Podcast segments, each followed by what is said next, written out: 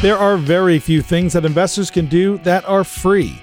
But what about a podcast that delivers educational content on investing, saving strategies, financial planning, topical items of interest, and maybe even the odd wacky topic? Welcome to Free Lunch.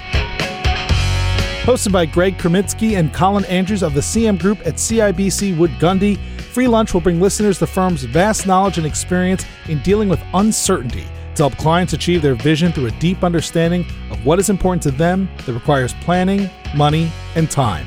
Learn more and subscribe today at markets work.com. Welcome back to the Free Lunch Podcast with Gregory, Gregory, and Colin. You ever go by Gregory? Like, did your mom ever call you Gregory? My mother would be the only one that called me Gregory. Yeah. Yeah. Like, I guess everybody with the name Greg is short for Gregory, isn't it? I think so. yeah. What about Colin? What's the long form of Colin? Colin. Colin. Yeah. Okay. This is no long form. So Yeah. did people call you Call? My wife calls me Call. My Yeah. mom calls me Call. Those Okay. are about the only two people in this world that Right. do. Okay. All right. My son's name is Kalen, which is Yeah. a derivative of Colin. Sure. He hates his name. Does he? Yeah, I wish he didn't, but Okay. anyways, that's not why we're here today, Greg. No. Greg, last week Steve took your spot. Was that Stephen? Stephen, Yes, yes, or as his mom calls him, Stephen. Okay. And we interviewed a guy named Brian Portnoy from Shaping Wealth. Right on. A well known person in our space. He had quite a career starting off in retail investing, equity analysis, portfolio management, and now focused on behavioral finance. There's a lot of talk about behavioral finance these days, and rightfully so, right? And we're kind of talking a little bit about that today. That's right. Yep. because the S&P 500 everybody uses as a sort of a benchmark for how the market's doing. Yep. It's not really the greatest benchmark, but it's better than the Dow Jones or the TSX For or sure. whatever, right? It's like Yep. the 500 largest companies that trade in the US Yeah. make up the S&P 500. But it's only 7 of those companies that have led the charge this year, right? Yep. Exactly. So really the S&P 493, which is the S&P 500 that excludes those seven largest of the companies, is up about 4% year to date. Meanwhile, the S&P 7, which is known as the Magnificent 7, is up over 50% year to date. And one of those companies is Apple. And Apple's market cap is the same size as the entire Canadian market, just as a little FYI. Interesting. Yeah. Yeah. One stock. Yeah. one stock. The Canadian market is 3% of the world market and Apple is 3% of the world market. But the S&P 500 index, including the 7 and the 493 stocks, if you just look at the whole thing, is up 13% this year, which is pretty good, It is. right? Like the long-term average is somewhere around 8 or 9% a year Yeah. Mhm. for the last 50, 60 years. So 13 is a good year. But in hindsight, investment managers should have bought those magnificent 7, right? Apple, Microsoft, Amazon, Nvidia, Google, Tesla, and Meta, and really have should have sold all other stocks and bonds if they wanted to have a stellar return. Right. So if you're a perfect stock picker, those are the seven to pick. Yeah, and of course, in hindsight, it always looks easy, like oh, we should have bought those seven and excluded the other 493. But I mean, everything looks obvious in the rearview mirror, right? But the reality is, if you just bought those seven, you would ignore the basic tenets of money management and really our fiduciary responsibilities to clients. Because you don't know that those seven are going to be up 50%. Well, the rest of the market's going to be up four, right? Exactly. And this gets to, and, and what we're talking about today is one of our pet peeves, and that is that when you hear the old expression, it's a stock picker's market, which implies that, oh, sometimes it's not a stock picker's market and you should just own the index. And, and other times it is a stock picker's market and you should be picking stocks because that's going to make all the difference in your return. And to be honest, I mean, you could say that all the time. You can always isolate the stocks that did the very best last year in the market, regardless of which market you're looking at. And had you picked those stocks perfectly, then of course you'd have a tremendous return compared to a market return. Well, I remember when Facebook went public, or Meta as it's now called, and there was a big demand to purchase the IPO shares of Facebook. Like such a demand to purchase it. And of course, the first day it traded, the first trade was way higher than the IPO price. And then every trade after that was lower than the IPO price. And it went down, what did it go down? Like 30% or something? it did quite a bit. Yeah. And it was such a, a shock to individual investors. They couldn't understand why the stock was marketed like this and it went down. Right? Yeah. Yeah. so just an example of that. No, for sure. And where we're at right now is, of course, after last year when the S&P 500 index was down, I don't know, 20% or something like that in 2022, then everyone said, well, it's a stock picker's market now because the market's down so far and you really got to be specific. And maybe they were right in that, yes, if you picked the seven right stocks, you would have been up 50%. But in all honesty, I mean, had you just bought the index and earned 13% through September of this year, I would say that's a pretty decent return in, in nine months. Yeah, but hindsight is 2022. Exactly. exactly. Good one. and so now what's happening now is people are saying, well, now it's a stock picker's market because those seven aren't going to continue to outperform. They're probably going to maybe even give back some of their gains because of rising interest rates, blah, blah, blah. So now you're really going to have to be selective within the 493 stocks remaining in the S&P 500 as to which one you're going to get. So let's just start by talking about this concept of a stock picker's market. I mean, a stock picker's market implies active management. We've talked about active management, actively picking the stocks that you're going to hold in a portfolio rather than buying something like a passive index or maybe using a quantitative model that holds thousands of stocks, not a few stocks. Right, which essentially tends to mimic the indexes to a certain extent. And so a lot of this discussion, John De Goey, he's actively writing investment articles and he focused on this concept of a stock picker's market recently. And the question is when you look at the evidence, it doesn't really support active management all that much. And so, why do some people, investors and advisors, still continue to focus on active management? Many of us, when you and I both got into this industry, the concept of stock picking was seen to be something that was a worthwhile endeavor. Oh, no, I think beyond being a worthwhile endeavor, it's what we thought was expected of us. Exactly. Yeah. So it was like, well, if we're not going to pick stocks, why do we need you? That was the concept. But in total, stock picking doesn't add any value in total, in aggregate, and it actually subtracts value once you include the fees and taxes. And that's just a fact. And the logic underlying that fact is pretty straightforward. The extent to which one side of a trade wins is equal to the extent to which the counterparty loses, right? And so, this concept of stock trading being a zero sum game before costs is one that was developed by a Nobel laureate, William Sharpe, who we've talked about William Sharpe on other occasions as well. Well, and people will know the Sharpe ratio. That's right. I mean, that is the same fella, right? Exactly. Yeah. And so he wrote a paper like 30 years ago entitled The Arithmetic of Active Management. And he basically showed that the average actively invested dollar has to underperform the average passively managed dollar. And that's true of all asset classes over all time horizons in all market conditions. And just to flesh that out a bit, because traders are on the opposite side of the same trade, taken together, the pair themselves is neither better nor worse off than a passive investor who simply holds the shares. And that's before you consider fees and taxes, which are consistently higher for active strategies. And you refer to it as a zero sum game, as does John De Goey, as does William Sharpe. And we got into not trouble, but some debate a couple years ago because we referred to it as a negative sum game, which is when you start to factor in those fees That's and right. transaction costs. Yeah. And so the concept is that trading doesn't actually create wealth, it just redistributes it. And the odds really don't change. You know, there's never a better time or a worse time to trade stocks. But, you know, despite all that, we always hear a lot about stock winners, and nobody talks about the person that lost. Who's the person that sold Apple before it went up 50%? Me, So, I didn't think Amazon was going to make it either. yeah, exactly. There you go. okay, maybe best if we stay away from picking stocks then. Yeah. So, as we talked earlier, I mean, the industry itself still likes to talk up stock winners. You never hear about the people that lost money on the same trade. And that's a lot of what we see on the business news. So, for instance, on BNN or on CNBC, you're always going to see a focus on fund managers or investment managers or people picking the stocks or the sectors that they like going forward over the next typically short period of time. Well, actually, can I go back to that Facebook example on that? Sure.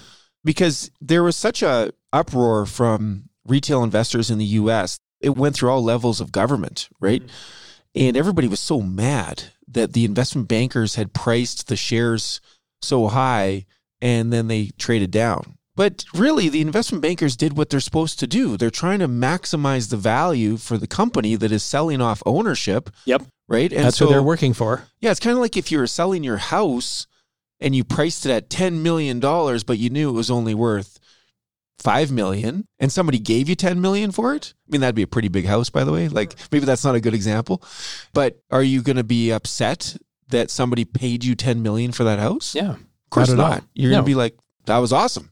That's right. Exactly. And that just kind of speaks to the various times in history when we've seen stock market bubbles. The tech wreck or the tech boom i should say prior to the wreck where people would pay ridiculous amounts of money to your Facebook example, but even more ridiculous because these were companies that actually had no profits and no likelihood of earning profits for years. Well, even on that, like if you look at the Magnificent Seven, Meta is one of those seven. So if those same investors had stayed invested throughout that cycle, they'd be very, very happy. Yeah, very happy. Another one that I didn't think was going to make. Well, there you make go. it, Greg. sorry to, sorry to. I, I don't want to open old wounds. So, as I said earlier, and this happens over long periods of time, industry players are always making claims that we're entering a stock pickers market, as if a stock pickers market actually existed. And John De Goey makes this comparison. He says it's akin to saying we're entering a lottery number pickers market. and the reality is the odds don't change. As I said, if the concept of, well, now we're in a stock pickers market, it's like, well, what was it before? There are always stocks that underperform and always stocks that outperform the market as a whole. So, by that logic, we should always be in a stock picker's market. Yeah. And then the question is, well, do the facts support that? And as he mentions, lots of times we hear that we're entering a stock picker's market, but never says when we're leaving the stock picker's market. But let's go back to talking about the evidence why it's not typically a stock picker's market. Well, wait, though, that's a good point you just made and he made. Why doesn't anybody ever say that this is the opposite of a stock picker's market? Yeah. you never hear them say, you know what, I think for now everyone should just be invested in the index and never mind trying to pick stocks. I've never heard that. I've never heard that either. No. And we've been around a lot of pretty smart people over the years. That's right. In those three decades of work. Yep.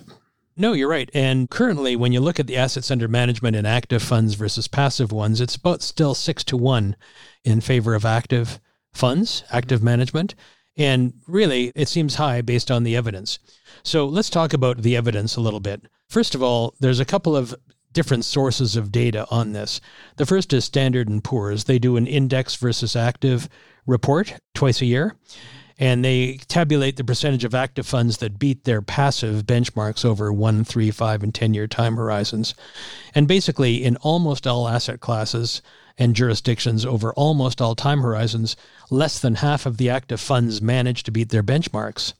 And the likelihood of beating the benchmark consistently goes down as time horizons are extended. Now, does that include the fees that are being charged when they do that yes, work? it does.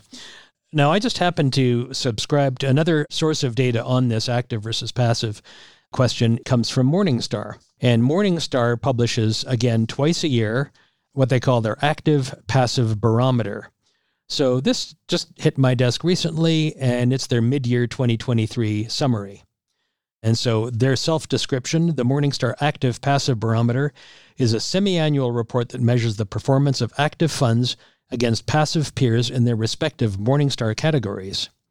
The U.S. Active Passive Barometer spans nearly 8,212 unique funds that accounted for about 17 trillion in assets or about 56% of the U.S. fund market at the midpoint of 2023. Okay, wait a minute. You said like 8,000 funds. I think there's only 3,800 stocks that trade in the U.S. every day. That's right. So there's more funds well, there stocks, are. Now, right? now, this report actually includes global funds as well, but still, it's a very large number of funds that are trying to invest and perform their respective indexes. So this is pretty robust data, as some would like to say covers a large number of actively managed funds, and it covers a long time frame over the last, I think it goes over 20 years. So here's some key takeaways from this particular mid year report. And listen to this. Actively managed mutual funds and exchange traded funds roared back to life in the first half of 2023. In fact, 57% of active strategies survived and beat their average passive counterpart over the 12 months through June 2023. So, wait a second, that sounds like active management is really doing a great job. Yeah. Okay. 50, Sounds like it. A little more than half, 57%. 57% Yeah. actively beat their respective benchmarks. And by the way, that's coming off an incredibly bad year. Yeah. Okay. So, Well, let's not talk about that year. no, what I'm going to say though, for active managers, okay, because that number was up from 48% last year in 2022. Okay. Okay. So it was 48% It was 48. beat the benchmark in 2022. Correct. 57% over the last 12 months. Right. So Okay, a little a little less than half over in the one year period to June of 2022 and 57%. Okay, so and now they slice and dice these 8200 funds in a lot of different ways. US large blend which means large companies, both value and growth companies, mid cap, small cap, etc., foreign large value, large blend, etc. So I'm just going to focus on a couple of these to make it understandable for people that are listening. So I'm, we're looking at large cap stocks. Okay, so they call it large blend. So this would be like the S&P 500 or maybe the Russell 1000. Yeah, the S&P 500 would probably be, or the Russell 1000. Either of those would be good. Okay, so within that particular category, 50.4% was the success rate over the last one year. So half the active managers outperformed, half underperformed. But what happens if you look at those same funds that survived for the last three years? How did they do? I think I know the answer to this. It's going to be less, Yeah. 41%. Yeah. What happens over the last five years? Where do you think it's going? Well, probably less. 29.5%. Yeah. And over 10 years, I'm going to guess like 20%. 9.8%. Whoa. So again, here's the point. When you hear about reports like this and say, oh, they were right, it was a stock picker's market this past year, active outperformed 50% of the time. Well, that means the other 50% of the time passive performed. So on one year, it was a wash. You could have chosen the right active, by the way, only the 50% that beat the index. If you picked the other 50%, you were under the index, so that wouldn't have been a good choice. So so if you were able to pick the right 50%, you would have been in the same place as if you had taken the passive approach. What about all those resources that go into trying to beat that market? If 50.4% beat it over the last one year, he said, all of those actively managed funds have a team of portfolio managers, Exactly. analysts, Yep. economists, I mean, traders. They're all working real hard That's right. to marginally beat just a passive strategy of owning the market For a year. for one year. Exactly. And then if that fund, as you say, had stuck around for 10 years, they were working really hard to only beat it less Well, than 10%. That's right. So, and I think that's the key thing. You know, we always talk about investing is for the long run.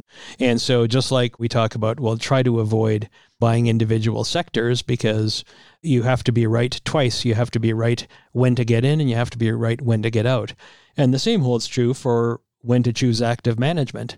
And the odds are stacked against you.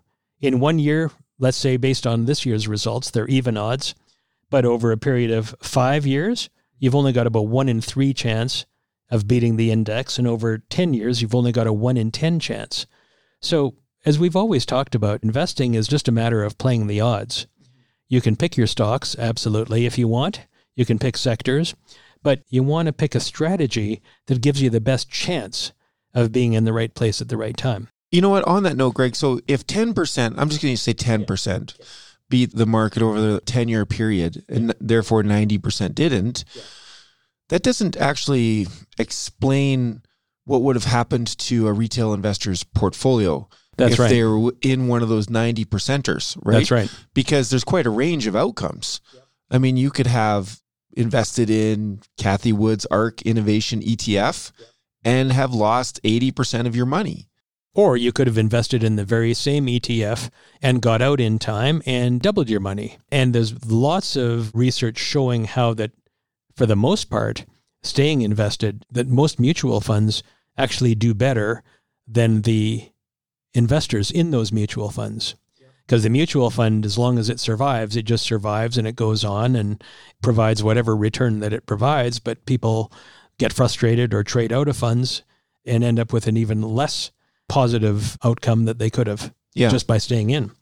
I'll just go through a little bit more of the data with US large cap funds and then talk a little bit about foreign experience as well to see that this is just not a US issue. Now, but the US is 58% of the market. The US is a large part of the market, absolutely. So the summaries here by Morningstar. The large cap equity market is actually one of the most difficult places for active funds to outperform.